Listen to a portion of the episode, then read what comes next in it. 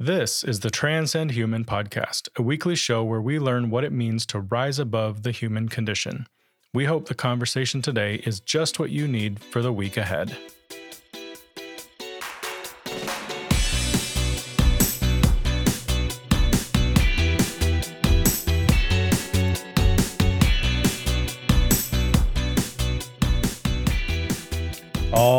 Everybody, we are back. Welcome back to the Transcend Human podcast. Great to be with you. Uh, this episode will launch tomorrow, September 12, 2022. Um, but I am recording on a Sunday afternoon here in beautiful Southern California. The sun is out, it's warm, um, beautiful day. So, where are we at? Let's see. So, last week we wrapped up a series, a five week series on transcendent deconstruction. And I think I may have mentioned at the end um, that we would be discussing content this week. Well, that's not going to happen. We're going to have to push transcendent content out a week or two just because life happens, right? This week has literally been one for the history books, both in terms of difficulty, but also some amazing things that took center stage this week. And I'll jump into a few of those um, in the episode today. I, I think I tried a few times to start researching content uh, for the for the episode I wanted to do, only to get pulled away by something else, or to have my brain tell me, "Nope, sorry, that ain't happening today." But whatever the case, um, before I knew it, the weekend was here, and I had nothing. I had no episode ready to record. So, out of necessity, we're going to throw in another transcendent rant. Me with a hot mic basically going through a few topics that are just kind of front and center, front of mind, top of mind right now in my life. So, that said, let's jump in and let's see where this one goes. Today's topic The Transcendent Rant, Chapter 2. Today, we're going to talk about three things. First, we're going to do a deconstruction summary. Second, we're going to talk letting go and letting God. And then finally, we're going to wrap things up with fostering has become a reality. So, number one, deconstruction summary. So, like I said, we just finished up a five week series called Transcendent Deconstruction. And I, I just can't even tell you how important that was to me. Uh, I think I've said it before, but you know, I typically pick topics like this because they're they're felt need, they're top of mind in society. It's something that we're all kind of wrestling with, or we all kind of see in in our culture. So that was one of the reasons uh, why I wanted to do the series. But then the other was because of me, right? Because it was something that I was dealing with. It was something that I was feeling very strongly internally. And so, on the one hand, I'm researching it for a podcast episode, but on the other hand, I'm literally going through it, walking through it, trying to make sense of it. And so, anytime I can do a, an episode or a series that that kills two birds with one stone like that, uh, it's really important to me. And so it was a fun five weeks. If you weren't here, I would head back, check that out if you have time. Um, if you were here for all five, congratulations. Glad you were with us. Hope you got something out of it, something that may have triggered something in you um, in whatever level of deconstruction you are at, if any. So, as we walked through the series, you know, I mean, literally, you can deconstruct from just about anything, right? We talked about deconstructing from the old wives' tales our parents taught us to deconstructing politics to deconstructing maybe racism, um, you know, all sorts of things. But we focused mainly on religious or faith deconstruction. That was really what the entire episode was for, because that's really the movement um, that I see in the culture, right? The, the deconstruction movement is just rolling out of control um, as we approach the end of time, per se. And we ended with an episode called The Transcendent Future. So, what did that mean for me?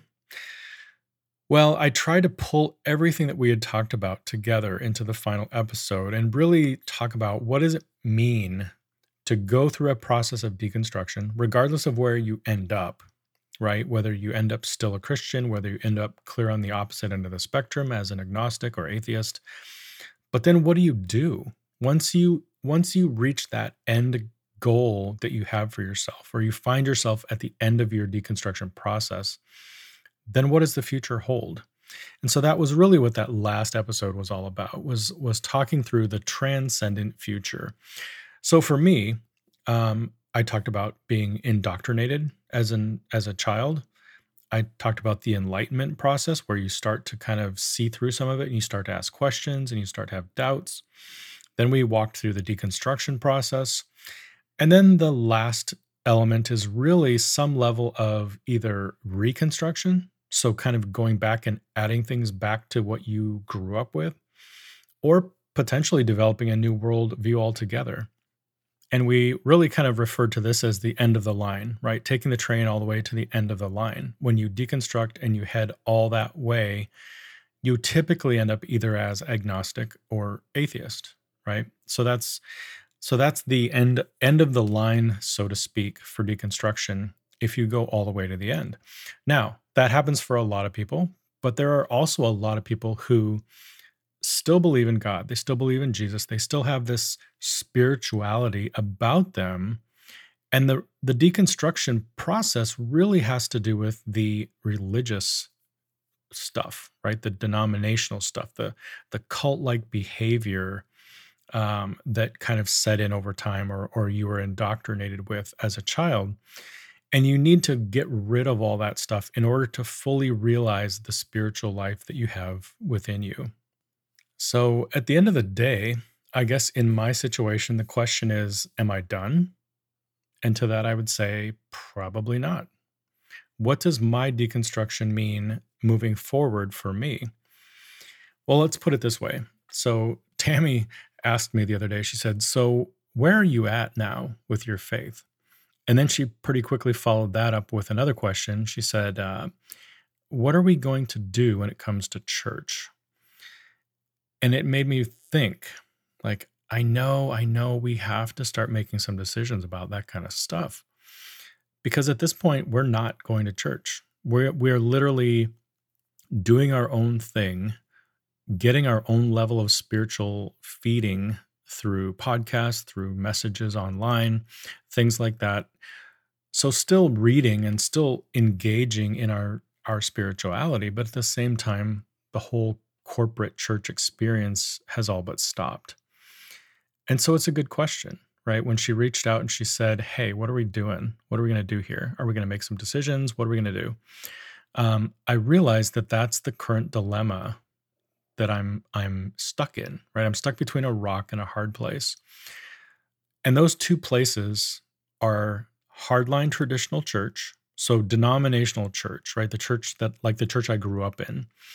And I lean toward these because of the focus on truth and the focus that you know, they're they're not looking to become mega churches.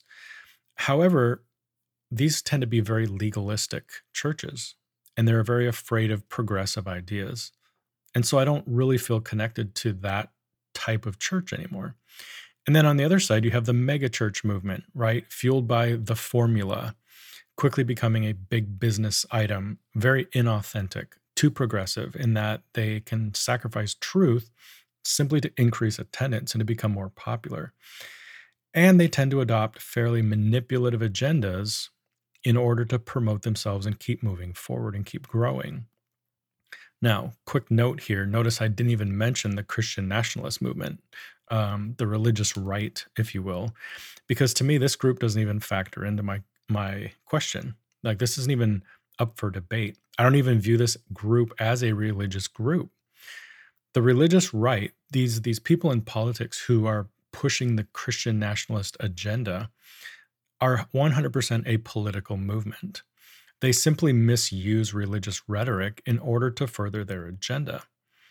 So again, this leaves me in the middle. I still believe in church, but the two options that I talked about just aren't for me anymore.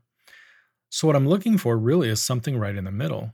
And it's something that may not exist. Or if it does, it's very difficult for me to find.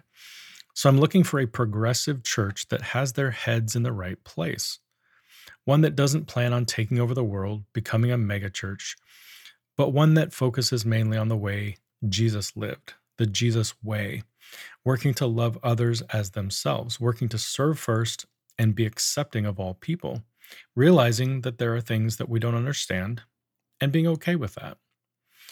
For Tammy and I, this literally leaves us in a tough spot because we know that we can serve others outside the church. We know that we can do our own Bible study, read good books, listen to messages online. But at the same time, there's very little in the way of community outside of the church. I mean, you can find it. If you work really hard, you can create community outside of the church. But it's hard and it's really quiet. it's quiet out here when you're not part of a church. It can be lonely. So at some point, we will head back into the church world. The problem for me is being able to go back with an open mind giving the church the benefit of the doubt, trusting them again, and trying to be a part of something that I've learned so many negative things about over the last two to three years. So that's really all I have to say about that. But you can wish us luck as we engage that next leg of our journey. Number two, letting go and letting God. So this is a fun little mantra that you'll hear in the Christian bubble from now now and then. Um, it's similar to saying, oh, it's a God thing. Basically, you're just admitting that there are things that we can't control, things that happen on more of a fate level or a karma level, or in this case, because God is ultimately in control of everything. And while I tend to get a little snarky when I hear that super churchy stuff, you know, um, on some level, I get it, right? And I do believe it because looking back, there are things that you just can't explain about your life, things that you didn't understand at the time, for sure. Things like good things that worked out perfectly, even when you had nothing to do with it, right? You didn't do anything to make it happen. And yes, and yet this perfect little thing worked out. A door opened, um, a, a connection was made, you networked with somebody, and all of a sudden you have this opportunity for a new job or something like that that just came out of the blue. So those are good things. Maybe there was a bad thing that actually, when you look back, it turned out to be a good thing in disguise. At the time, you were heartbroken. You're like, oh my goodness, I can't believe bad things happen to good people. But you look back and you realize that that bad thing was actually one of the best things that could have happened to me at that time. And then the final thing are the bad things that are bad, right? Bad things that you have to go through, you have to make it through. And somehow you manage to make it through those things by the skin of your teeth. And on some level, you have to admit that there was something there the whole time. There was something working behind the scenes, a guiding hand, a stabilizing force, something that superseded your wimpy little attempts at controlling that situation.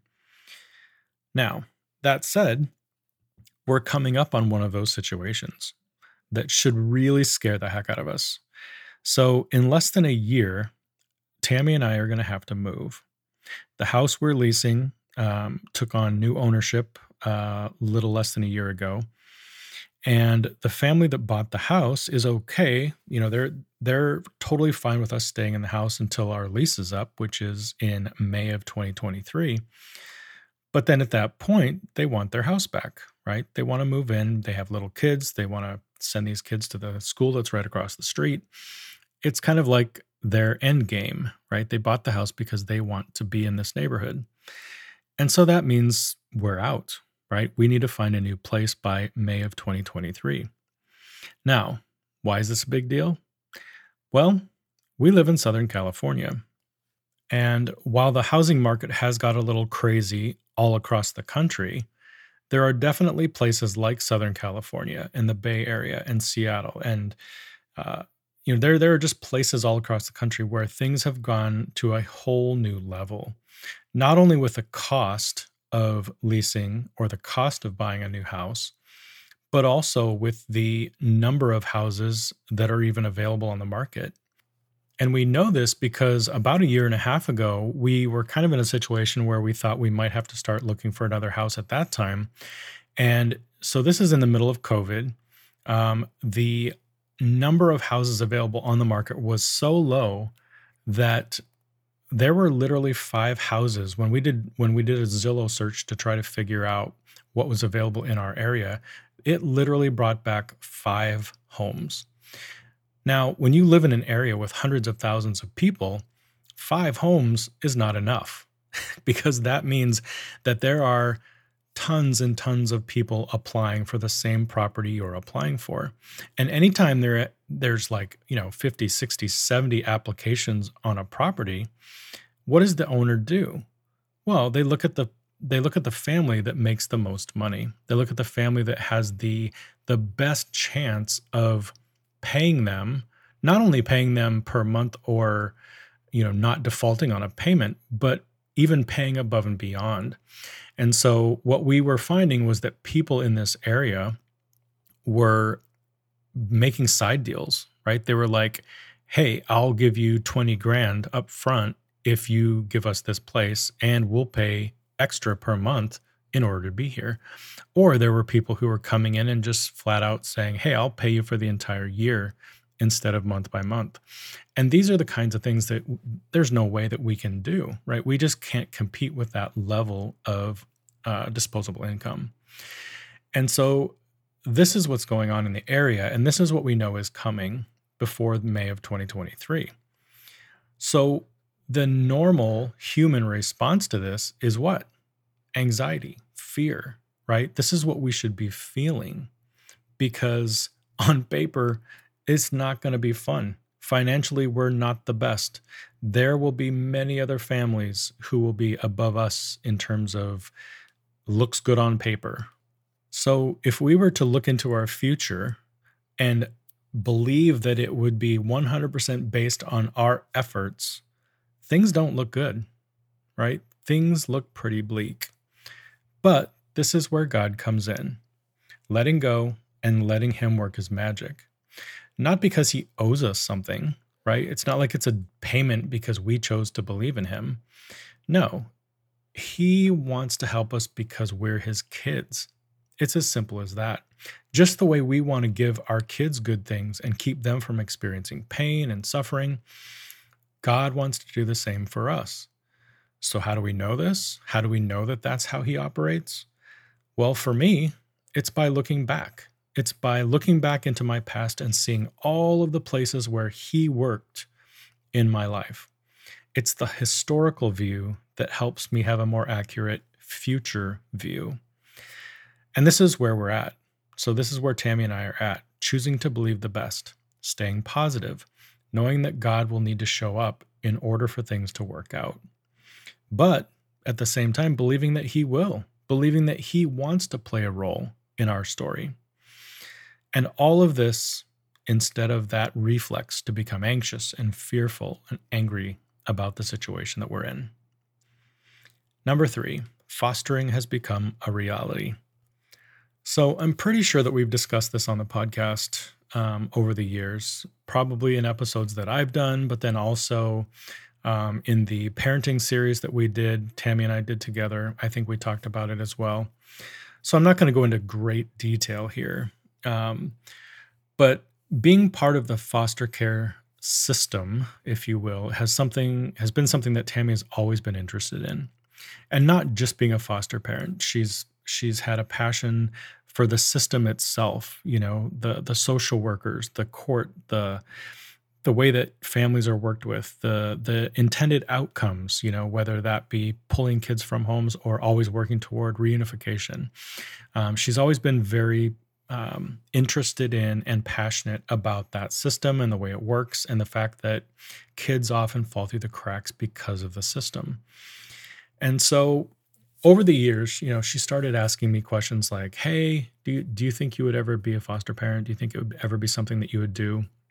Um, and I was like, "Yeah, probably. I guess. I don't know. It's it's not a passion area for me, but at the same time, I'm I am a social worker, and I do view the world through that lens. And so, um, yeah, I was I was on board but it always felt like we were on different pages at different times. So there were times where, you know, she would be super passionate about it and she would come to me and I would always have, you know, some some cons, some negatives, right? Like, well, you know, we're in this weird situation, blah blah blah. Right? And so I would, you know, I would put push back and then we would wouldn't do anything about it. And then there were times where I was pretty open to it. And you know, because of her work situation or or just the the phase of life she was in or our kids were in, she was like, "Yeah, let's uh, let's just hold off. You know, this we got to get through this phase in our life." And so over time, it just never got started. It never got done because both of us were on and off again um, on different pages. And then we moved to California, and eventually Tammy started working for the church that I was working for. And the job that she was doing was actually related to the foster care ministry. And so she was actively involved in, you know, working with foster kids and foster parents through the church. She was pretty closely connected to the county and able to work with the county social workers, um, providing services for them and and really making their lives better. And so so that was really good, right? That was that was her being able to scratch that itch a little bit um, through her job. And then at some point that ended. And so at some point it came up again, right? We we finally got around to to having the conversation, both of us realizing, look, if we don't just do this, we're never going to do it. And so we really just need to jump in, start the paperwork, go through the classes and just knock it out. So that's what we did. We jumped in, we signed up, we got started, and then COVID hit, of course. Now, COVID basically just slowed down the process, right? A lot of the trainings and a lot of the educational stuff that you would do, you would probably do in person. And so that had to be transferred into online content and things that you could do online in order to finish it out. So it took longer than it was supposed to, but eventually, after probably more than a year um, of jumping through all the right hoops, um, we finally received our license in the mail. So we are now a licensed resource family in the state of Indiana. Now, resource family, foster parent, same thing. It's just in the state of California, they refer to foster parents as resource families. And that's really what it is, right? That's really what we are signing up to be is a resource to families who are having these issues in the community.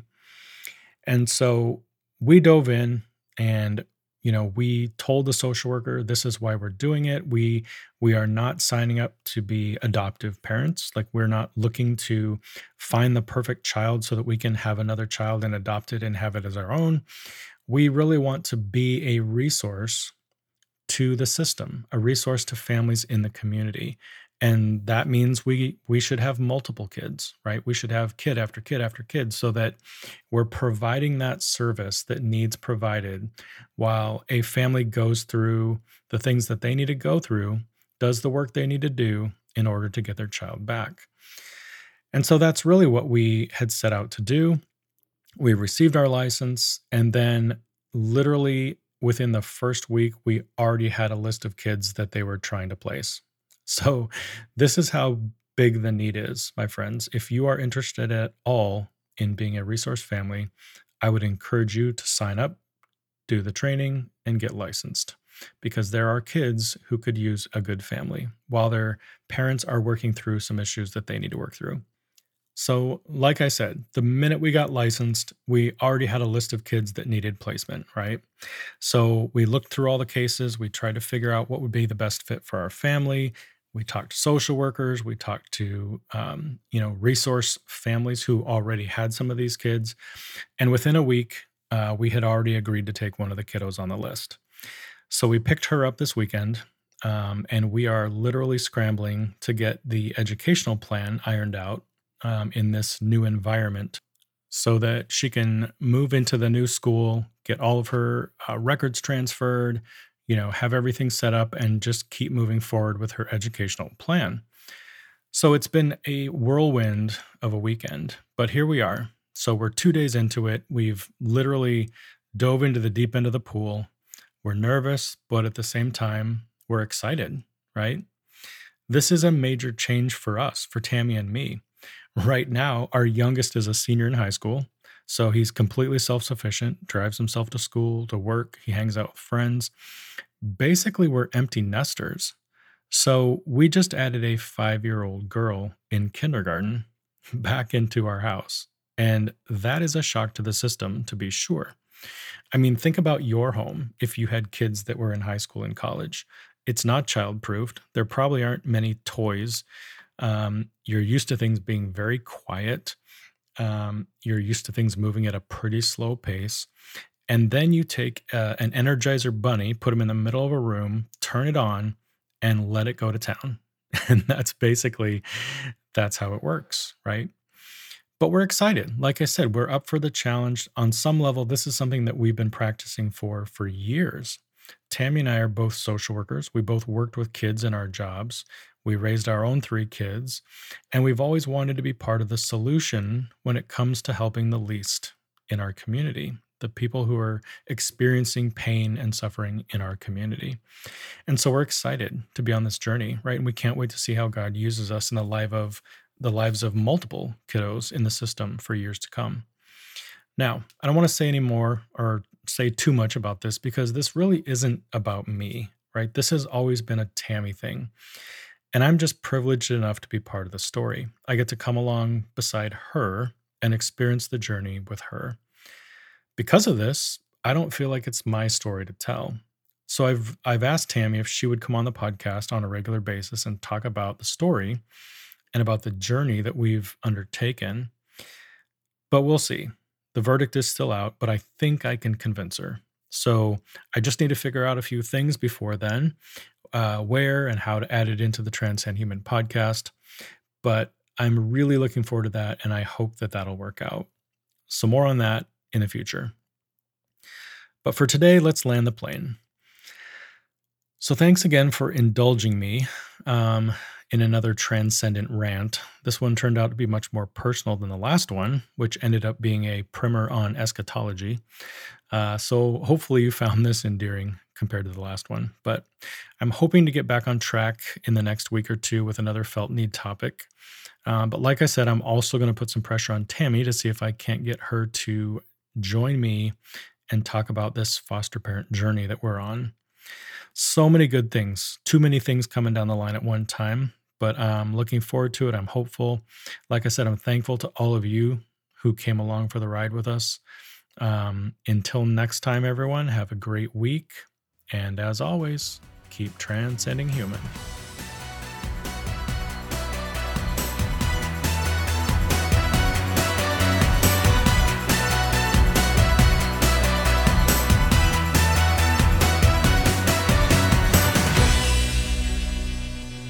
You for listening to this episode of the Transcend Human podcast. If you're interested in the show notes for this episode, head on over to transcendhuman.com forward slash podcast and navigate to the episode you're looking for.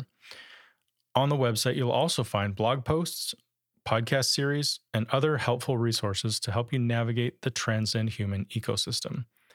You'll also find links to our social media channels and as always, if you have questions, feel free to contact us at info at transcendhuman.com. Have a great week, everyone, and we'll see you back here on Monday morning.